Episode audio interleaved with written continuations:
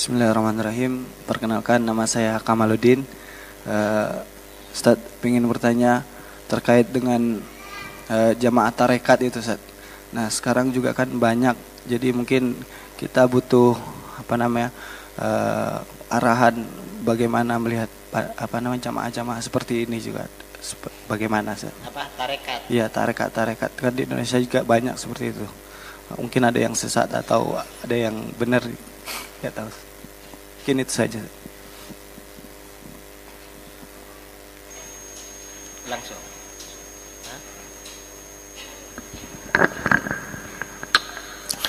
Tarekat itu artinya jalan. Yang dimaksud jalan itu artinya apa? Jalan menuju Allah. Kalau di dalam hadis ya, kalau di dalam hadis tarekat itu atau tasawuf di dalam hadis riwayat Muslim itu disebut dengan ihsan. Ihsan itu artinya apa? Anta abudallah ka'annaka tarah.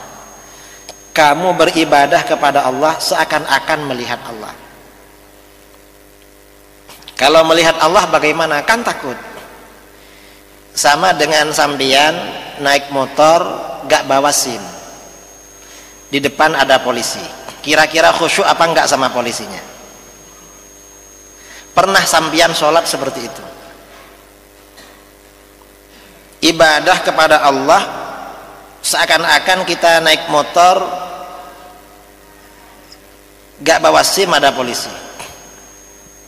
Atau gak bawa helm ada polisi. Mau mundur gak bisa. Kira-kira gimana? Khusyuk kan? Dari khusyuknya sampai gemetar sampai bingung sampian kira-kira pernah enggak sholat begitu kepada Allah? Padahal Allah lebih tahu daripada polisi. Itu namanya antak budallah ka'annaka fa'ilam takun taroh fa'innahu kalau kamu enggak bisa mengekspresikan seakan-akan Allah kamu melihat Allah maka sesungguhnya Allah melihat kamu. Gimana? Kamu beribadah Allah melihat kamu. Tadi kamu melihat Allah sekarang Allah melihat kamu. Ini di bawahnya lagi. Nah ini sebenarnya tarekat itu dilakukan tujuannya seperti ini. Nah dulu di dalam ahlus sunnah wal jamaah di dalam tariqah atau tasawuf imam madhabnya itu imam Junaid al-Baghdadi. Semuanya kepada Junaid al-Baghdadi. Mengapa kepada Junaid al-Baghdadi? Karena memang sejak masa setelah masa periode salaf ada kelompok-kelompok kedoknya tasawuf tapi menyimpang. Karenanya untuk menjaga ini rujukannya kepada Imam Junid al-Baghdadi. Mengapa kepada Imam Junid al-Baghdadi? Karena Imam Junid al-Baghdadi ini memang istiqomah. Torikoh tetapi istiqomah. Beliau ini orangnya ya alim memang ahli tafsir ahli hadis kemudian juga beliau ini orangnya istiqomah dan akidahnya jelas. Karena itu di organisasi Nahdlatul Ulama ada jamiyah tariqah muktabarah di NU tidak semua tariqah yang berkembang di Indonesia diakui. Harus ada harus ada ini ada uji apa namanya ajarannya di uji materi kalau sekarang ya. Jadi memang di, dilihat itu ajarannya bagaimana? Kalau nggak sesuai dengan madhab yang berlaku tidak diterima. Itu DN jadi torikoh itu tujuannya sebenarnya untuk mendekatkan diri kepada Allah.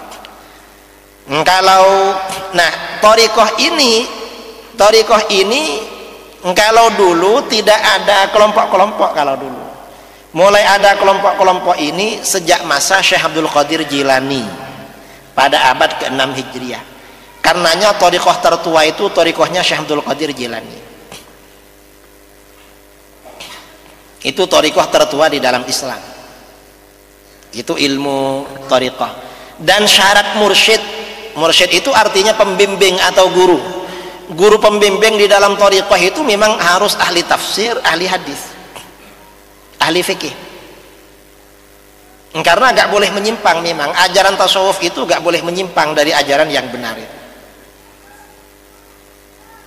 itu masalah tariqah. Ya kalau ingin tahu bisa masuklah ke jamiyah tariqah. Tapi dilihat cari tariqah yang memang kiainya benar-benar wusul benar-benar sampai kepada Allah. Ibadahnya memang sudah makom seperti itu. Harus cari mursyid yang betul-betul. Kalau mau masuk tariqah itu